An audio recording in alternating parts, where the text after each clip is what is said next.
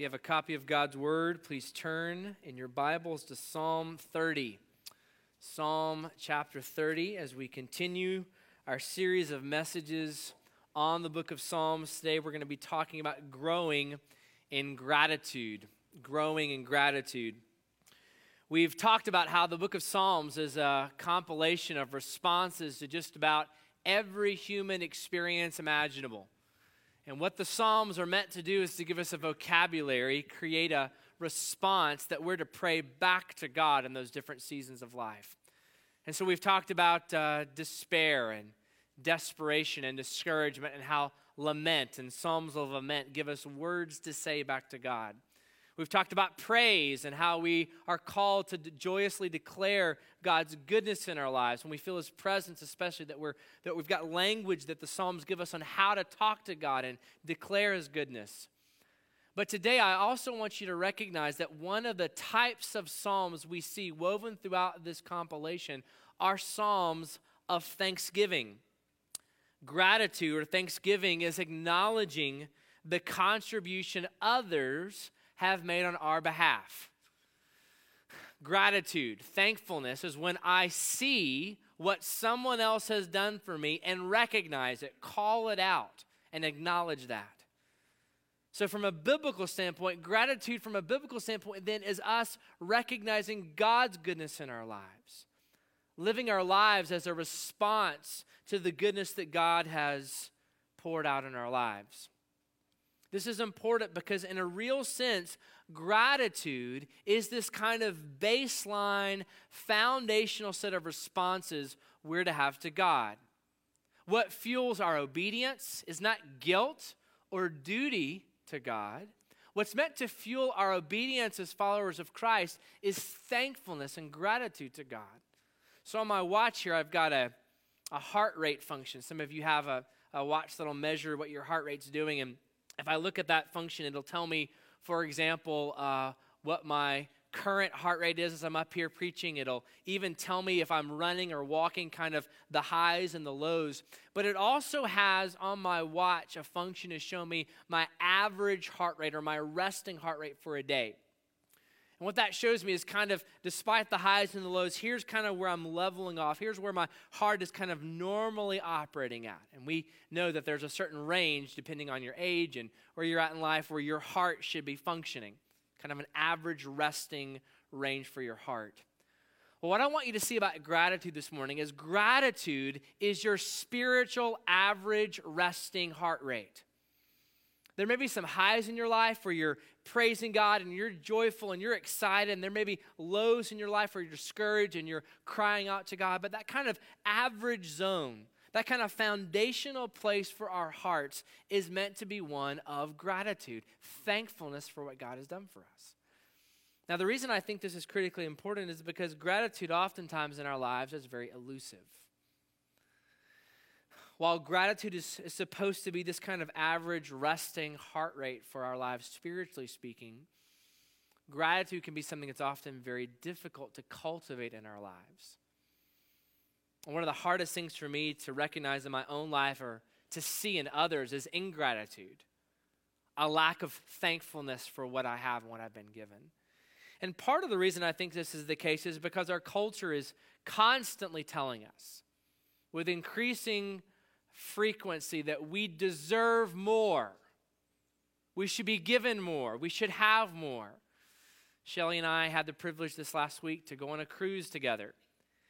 And on the cruise, they're trying to get us to book our next cruise, right? And I don't think there's anything wrong with vacations or cruises, but man, when you're telling me all the time, I deserve this next thing, I should have this next experience, all of this should be mine, it's very easy for me to adopt this very ungrateful kind of perspective on life. Like life hasn't given me enough. Like I haven't been given what I should deserve and what I should be given. And so, what we've got to be careful of as followers of Christ is that we don't allow this kind of consumeristic perspective on the world to shape how we look at the world. Because the reality is, the gospel of Jesus Christ is diametrically opposed to consumerism. It says, actually, Jesus has given you far more than you deserve. Because what you deserve is the wrath and the justice and the punishment of a loving God in an everlasting hell. That's what we deserve. But what Jesus has given us is greater and grander and more glorious because while we deserve that, He gives us grace and mercy and kindness. And if that's the truth, if, if we all would affirm that what we've just sung and declared to God is true, how do we cultivate a life of gratitude and thankfulness for God that says, God, you have given me more than I should have ever been given? Psalm 30, I want to suggest three kind of dimensions or three ingredients that are necessary for cultivating gratitude. The first one I want you to notice in this passage is that gratitude is personal. If you and I are going to cultivate gratitude in our lives, it is first of all personal. Look in your Bibles at verse 1 of Psalm 30. He says, I will exalt you, Lord because you have lifted me up and not allowed my enemies to triumph over me. Lord, my God, I cried to you for help, and you healed me. Lord, you brought me up from Sheol. You spared me from, from among those going down to the pit. What you see in David's language here is intense thankfulness and gratitude for God's deliverance in his life. He used words like healed me, brought me up, lifted me up. God cried and he responded. There's a specific reference here to Sheol or the pit. These are references in the Old Testament to the place of the dead. And so David is saying, God, you, you literally have brought me up from death itself. My enemies were going to destroy me, they were going to triumph over me, but God, you delivered me the visual that this text kind of makes us consider is, is one of a, a well. If you've ever seen one of those old wells with stone around the, the mouth of the well and it goes in really deep, and there's a, a pulley and a, an old wooden kind of a bucket there with a metal handle. There's a rope attached to that. And if you've ever seen it in a movie, maybe in real life, you've seen somebody take a well and, and have it go way down to the bottom of that well, so deep, so dark is the bottom of that well, you can't see it and that well goes into that, that, that bucket goes in that water and it pulls it up and it brings out of the depths of that well. That's the picture that David's describing here. He's like, God, I was at the bottom of a well so deep you could not see me. It was so dark, so black. That's where I was headed. But you, you brought me up, you lifted me up out of that experience. And while I think David's testimony of God's deliverance is important, it's also equally important for us to notice how David talks about this deliverance. Did you notice how? Because notice in this passage, I want to read it again. Notice the number of first person pronouns David uses as he personalizes what God has done for him. Look in your Bibles again and notice these, and we get the right emphasis on the right syllable, okay? Verse 1 I will exalt you, Lord because you have lifted me up and have not allowed my enemies to triumph over me. Lord my God, I cried to you for help, and you healed me. Lord, you brought me up from Sheol. You spared me from among those going down to the pit. This is not an impersonal declaration of God's deliverance of somebody else in some faraway land. No, David is personalizing what God has done for him. He's making the promises of God personal and real in his life. This is important because we all know that there's power when things are personal. If you've gone through something difficult in your life, it's very easy when you hear about somebody else going through that same type of thing for it to touch you, for it to affect you because you've walked through that. You've gone through something that was difficult and you hear about somebody else's situation and it, it touches your heart. That's the way Shelly and I are um, in our family when we talk about miscarriages. Shelly and I had a miscarriage before every single one of our kids. And uh, the first one was particularly challenging. Um, we got married in 2008 and we were trying to start a family. And I left to go on a mission trip to the other side of the world. And in the middle of this mission trip, in the middle of telling people about Jesus and talking to them and sharing with them, Shelly calls me and she's crying. And through her tears, when I'm on the other side of the word, I, world, I make out the word miscarriage. And she's crying, and there's a flood of emotions that are going through my mind, not least of which is if I get on a plane right now, I'm 12 hours away from where she's at. Thankfully, um, we were living in Fort Worth at the time, and her family was close enough to help, and they were able to help. And friends came over and took her to the hospital and got her taken care of. And it was an incredibly painful moment for our family. So that now, because of what we've experienced and what we've gone through as a family, anytime I hear somebody else go through something like that, it touches me. It, it affects me in a real and powerful way. Maybe it's not miscarriage for you, maybe it's cancer, maybe it's the death of a loved one. Maybe it's a financial hardship you've been through, and, and when you hear somebody else going through that, it, it touches your heart, it, it pricks your soul.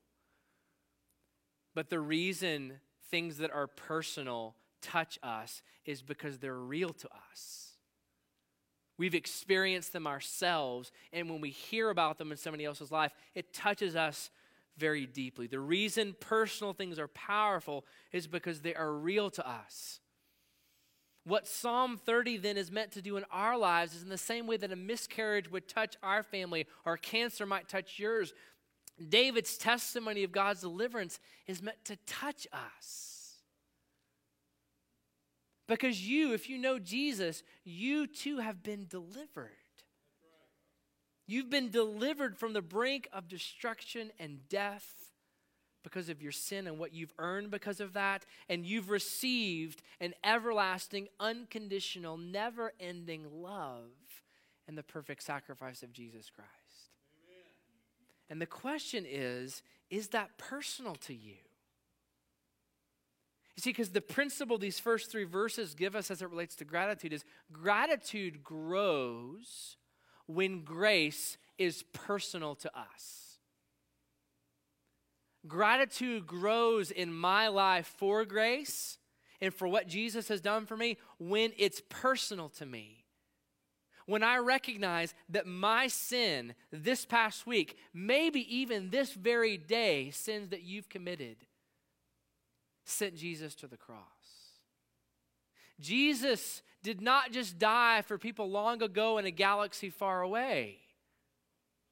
Jesus died for your sins, things you did this very week that, in and of themselves, are enough to send you to hell forever. Is the grace of God personal to you? Could, could it be that some of us this morning are struggling to be thankful to God for what He's done for us because it's become impersonal to us? It's become theoretical to us. Sin is, yeah, it's kind of a big deal, but it's not really that important. If you've been reading through the Bible with us this past week in the book of Judges, you know that there was a key point where the book of Judges lays out this really tragic pattern the nation of Israel goes through, where they disobey God. God brings judgment. They cry out to God. God raises up a deliverer. He brings them back. And no sooner has God brought them back till they're right back disobeying again. And the book of Judges is this kind of downward spiral that we're going to watch over these chapters that we're reading. But if you're paying attention, towards the beginning of the book of Judges, we see the fuse that's lit that sends the book of Judges and the nation of Israel downward on the spiral. This is the phrase that whole generation was gathered to their ancestors, and after them, another generation rose up who did not know the Lord or the works he had done for Israel. You see, as great as Joshua's generation was, as magnificent the things that they saw and beheld were that God accomplished on their behalf, they failed to pass that on to their children.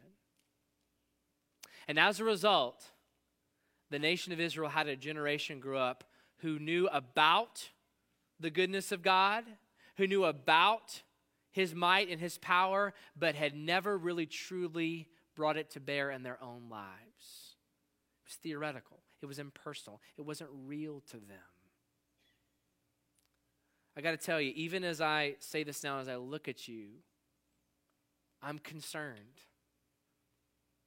I, I'm, I'm, I'm, I'm burdened that some of us are just going through the motions, that we're just playing church, that we, that we don't really see, that when we sing, sing these words, about what God has done for us, that it's more than just emotion and notes that are coming out of our mouths, that it's reality. That save for the blood and the forgiveness of Jesus, we would be lost and hopeless. Don't let grace become impersonal in your life. Make sure you always keep before you that it was your sin that sent Jesus to the cross that it was your sin that led him to Calvary to die in your place, that it was your sin that he suffered and died for. If we ever lose the personal dimension of grace, it's incredibly difficult to be grateful for it because it's not real to us. If we're going to be thankful for the grace and the mercy that God has given us, it's got to be, first of all, personal to us. But the second thing that this passage shows us is that gratitude is not only personal, it's also communal. Gratitude is communal. Look at verses 4 and 5 to see how David continues to praise God for the depths of his grace. Verse 4 read this Sing to the Lord, you, you his faithful ones, and praise his holy name. For his anger lasts only a moment, but his favor a lifetime. Weeping may stay overnight, but there is joy in the morning. David is dealing with the depths and the riches of God's grace. He's talking about these polarities. He talks about anger and favor. He talks about a moment and a lifetime, evening, morning, weeping and rejoicing. And what David's commenting on is that God's grace does include a, a sanctifying grace, one that changes us, molds us, shapes us, often disciplines us. We'll talk more about the disciplining of God's grace in a moment. But what's in view here is this beautiful metaphor that God can take weeping that's overnight, that's temporary, but transform our weeping and our sorrow into a joy that always comes in the morning. He's talking about this beautiful transforming grace that Paul also testified about in 2 Corinthians 4, verse 17, when he said, For our momentary light affliction is producing for us an absolutely incomparable eternal weight of glory. But what's more than what David is saying is I also want you to notice again how David is saying this. Notice in your Bibles how he's saying this. He says, Sing to the Lord, you, his faithful ones, and praise his holy name. In other words, this is not just David praising God. David is also encouraging the people of God to join him in his praise of God. This is a call and appeal to the community of God, the church, as it's revealed in the New Testament, to praise God together. This is also borne out in the title of the psalm back at the beginning of verse 1. Before verse 1, it says a psalm, a dedication song for the house of David. It's one that's meant to be sung. It was a psalm of David that was taken and used as they dedicated and worshiped God in the temple. Part of what David's tapping into here is the importance of relationships. God's tool to communicate his gospel and to encourage the saints is relationships. Relationships are the bridges from one heart to another that God communicates truth and encourages us. Even our cultures recognize the value and the importance of relationships. I was reading two or three books while we were on the cruise, and I read a book that in part had a section on the church and community. It was talking about relationships and the fact that in Los Angeles today there's a museum dedicated to broken relationships The name of this museum is the Museum of Broken Relationships, and it's a museum that just chronicles the breaking down of relationships in our culture. It's got serious things on the wall like wedding dresses that were never worn. It's got emails that people have sent to each other to break up with them in dating relationships. But my favorite was a plaque on the wall where one guy was writing a little note to his ex girlfriend, Martina, and he said this Dear Martina, I'm still using your Netflix account. Uh, apparently, Martina had not changed the password on the Netflix account. But we all understand the value of relationships. Even our culture acknowledges that relationships are important. Even broken relationships have their own museum in our culture. But what we've got to recognize is part of what David's tapping into is that when Jesus saves you from your sin, he doesn't just connect you to himself, Jesus also connects you to other believers, especially those in your local church. So if you can visualize one of those old bicycle wheels with the hub and the spokes that had all those different spokes around, if you can picture this, before we know Christ, we are like a spoke that's disconnected from the wheel. And we're out here just flailing in the wind doing our own thing. But when Jesus saves you, what he does is he welds you, he solders you into the hub to stability and to life. But as Jesus connects you to the hub of that wheel, he also simultaneously connects you to all those other spokes, all those other people that are also connected to him. We need to be careful when we say that our faith is personal. Because while our faith is personal, it is not private.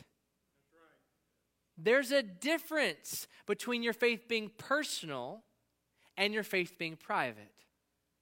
Personal means it's real to you. It's alive to you. It's real in the sense that it's happened to you. You've experienced it.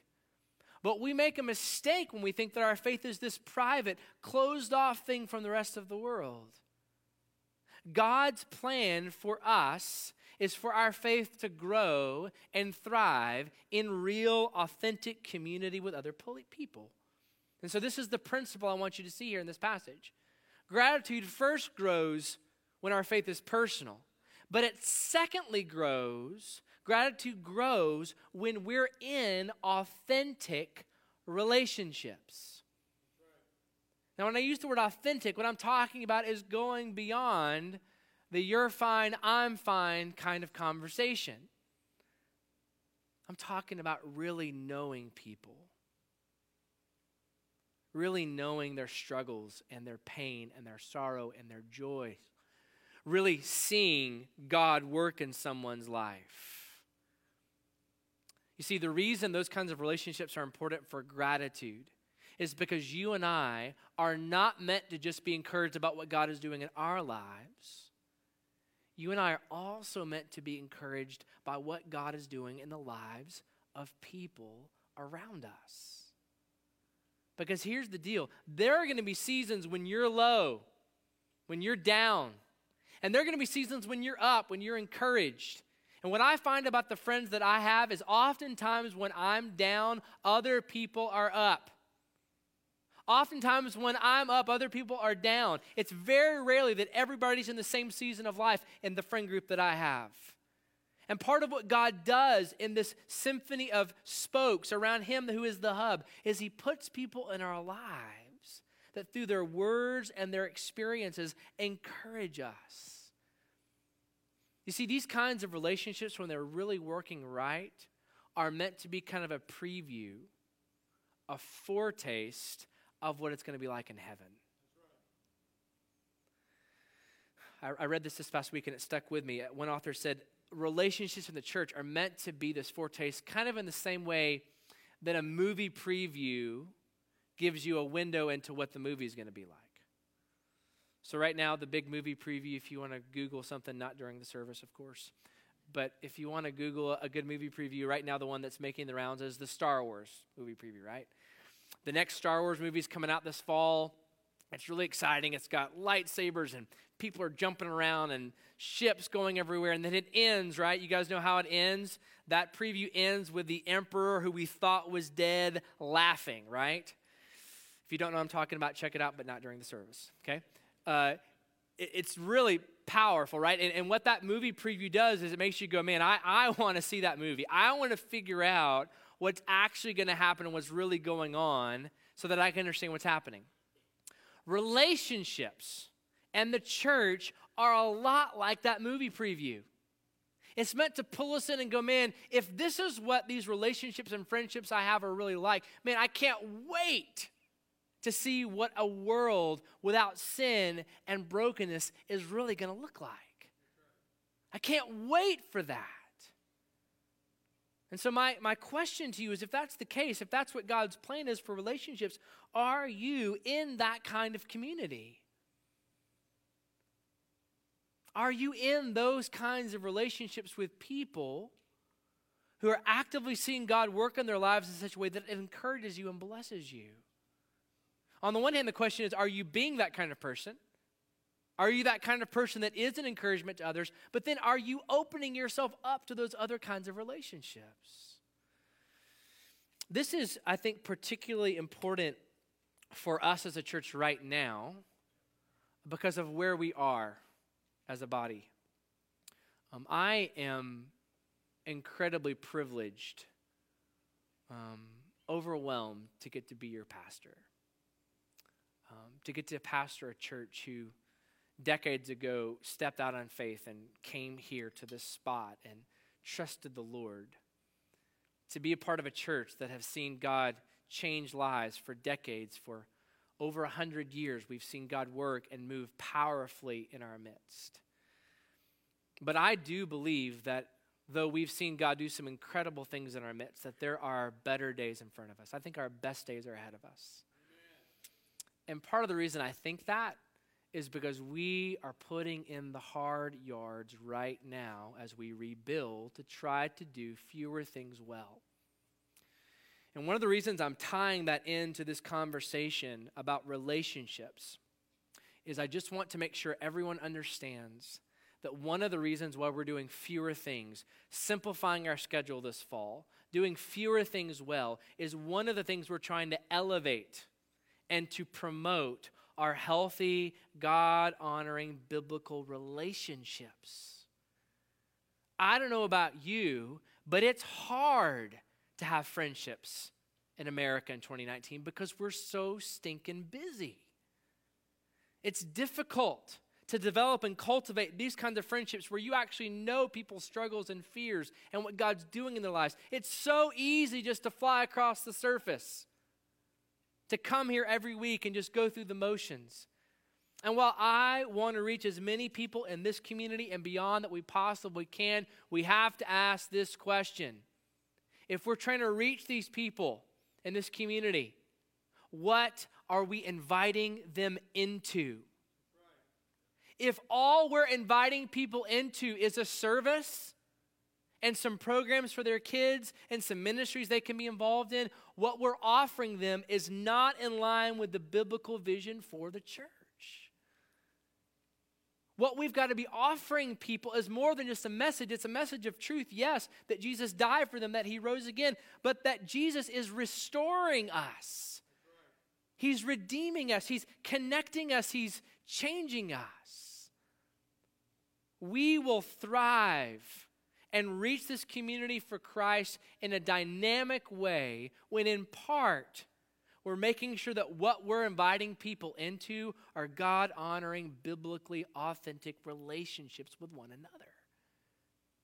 That's where we're trying to go. That's what we want to see happen because it is so easy just to go from one thing to the next and ne- really never be known, never really be connected, never get to that Cheers Factor. You guys remember the show Cheers? No? Where everybody knows your name, right? That, that idea. We want this to be a place where people are cared for. That you're more than just a number, that you're more than just somebody sitting in a seat, but where you're loved with the kind of love that Jesus has for us. It's one of the reasons why we believe life groups are so important here at First Baptist. It's why Shelly and I uh, make a life group a priority in our lives because friendships are important to me. And the minute, let me just say this, then we'll move on. I know some of you are ready to move on. Like, move on, please, already. I will. Just give me, just give me a second. If if I think I don't need friends, the minute I begin to think I'm exempt from needing accountable relationships with other people, it's the minute the enemy has grabbed a foothold in my life. Because all of us, all of us need that friend who can speak truth into our lives and get us off the crazy train. One of, one of the things that I, um, it, it breaks my heart as a pastor is when I have a family in crisis sitting in my office, praying for a child, praying for a spouse, praying for something. Somewhere somebody's jumped the tracks. They've gone off on the crazy train, as I call it. And one of the things I'm praying for is God, please bring someone into that person's life to speak truth into them.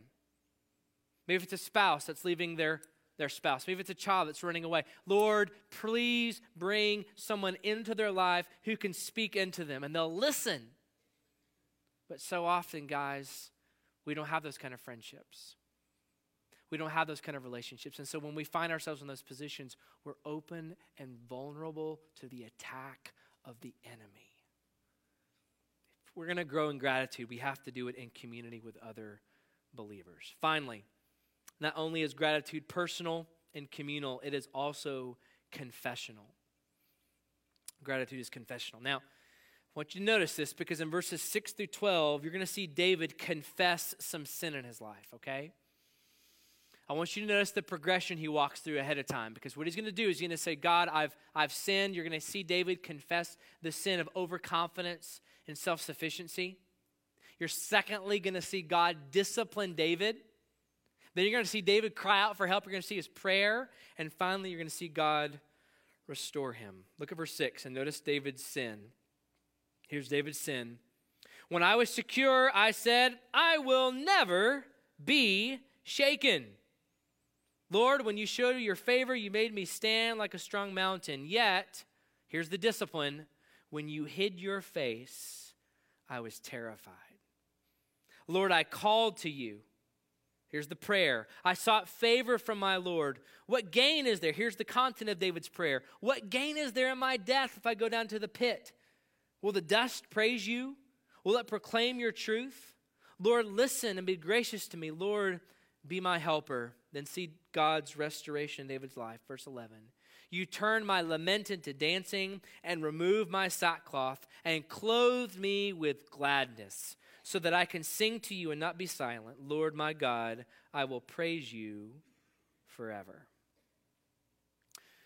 There was a strategic and critical moment in David's life when he was really at the peak of his power. And he looked at his advisors and said, Guys, I think it's time for a census. I think we need to do a counting of the strength of our army. David's advisors said, David, you don't want to do that. Don't, don't do this great sin against the Lord. And it's very easy to kind of misunderstand what David's talking about because what's happening there is that census, that kind of counting of his strength, was something that pagan kings did to one, validate their own authority, their own power, but two, remind their people that they were king. It was something that signified David's confidence and strength in his army and himself rather than the Lord. And so his advisors said, David, don't, don't do this. Don't, don't count your army. God's the one who's gotten you where you've gotten, not your army. If you've got the Lord with you, you don't need to worry about the size of your army. God will take care of you. But David's persistent. If you know your Old Testament, you know that David goes ahead and counts his army. It's an impressive number. God comes to David later and says, David, because of your pride and because of your self sufficiency, I'm going to judge you. Terrible plague is unleashed on the nation of Israel, and it's only through David's pleading that God stays his hand of destruction. Most commentators believe that Psalm 30, verses 6 through 12, is David recounting his sin of pride and self sufficiency when he took that census and counted his troops. See, because what we need to recognize is when we read Psalm 36 through 12, we're not just reading David giving praise and thanks to the Lord for his goodness. Church, we're seeing David praise and thank the Lord for his discipline in his life. David is essentially saying, God, thank you that even in my pride and my self sufficiency, you met me right where I'm at. And you, you brought healing. You turned my lament into dancing. You took off sackcloth, clothed me with gladness so that I could praise you forever. David is praising God not just for his forgiveness and mercy, he's praising God for disciplining him and restoring him back to where he needed to be. This is important because I think so often we relegate God's grace to forgiveness, mercy, redemption, kindness. And oftentimes what we fail to remember is that Hebrews Hebrews 12 verse 5 says this, and have you forgotten the exhortation that addresses you as sons? My son, do not take the Lord's discipline lightly or lose heart when you are reproved by him, for the Lord disciplines the one he loves and punishes every son he receives. Now, to be clear, the discipline of the Lord is not God's punitive wrath on us. God's discipline is always with a goal to restore us. Sometimes God's discipline in my life has been God giving me exactly what I was asking for. Anybody ever been there? You're praying for something, you're praying for something, God says, okay, here you go. And there's consequence that comes from that. Sometimes it's God allowing us to step out of obedience into disobedience and, and reap the consequence of poor decisions in our lives. But regardless, the discipline of the Lord is real. It's real that God brings this kind of transforming, sanctifying grace in our lives because it's a reminder of what God's promised us in other places that God is going to finish what He starts in us, that God is never going to leave us, forsake us, and that includes moments when I'm being stupid, when I'm making poor decisions, when I'm in disobedience. God never leaves me or forsakes me, but even in those moments, there's a discipline that God brings. Here's the point, and this is the principle I want you to see here. Gratitude grows, therefore, in humble confession of our sin before the Lord. Gratitude grows not only when grace is personal and when I'm in authentic relationships, gratitude grows when I humbly confess my sin and my brokenness to the Lord. Amen.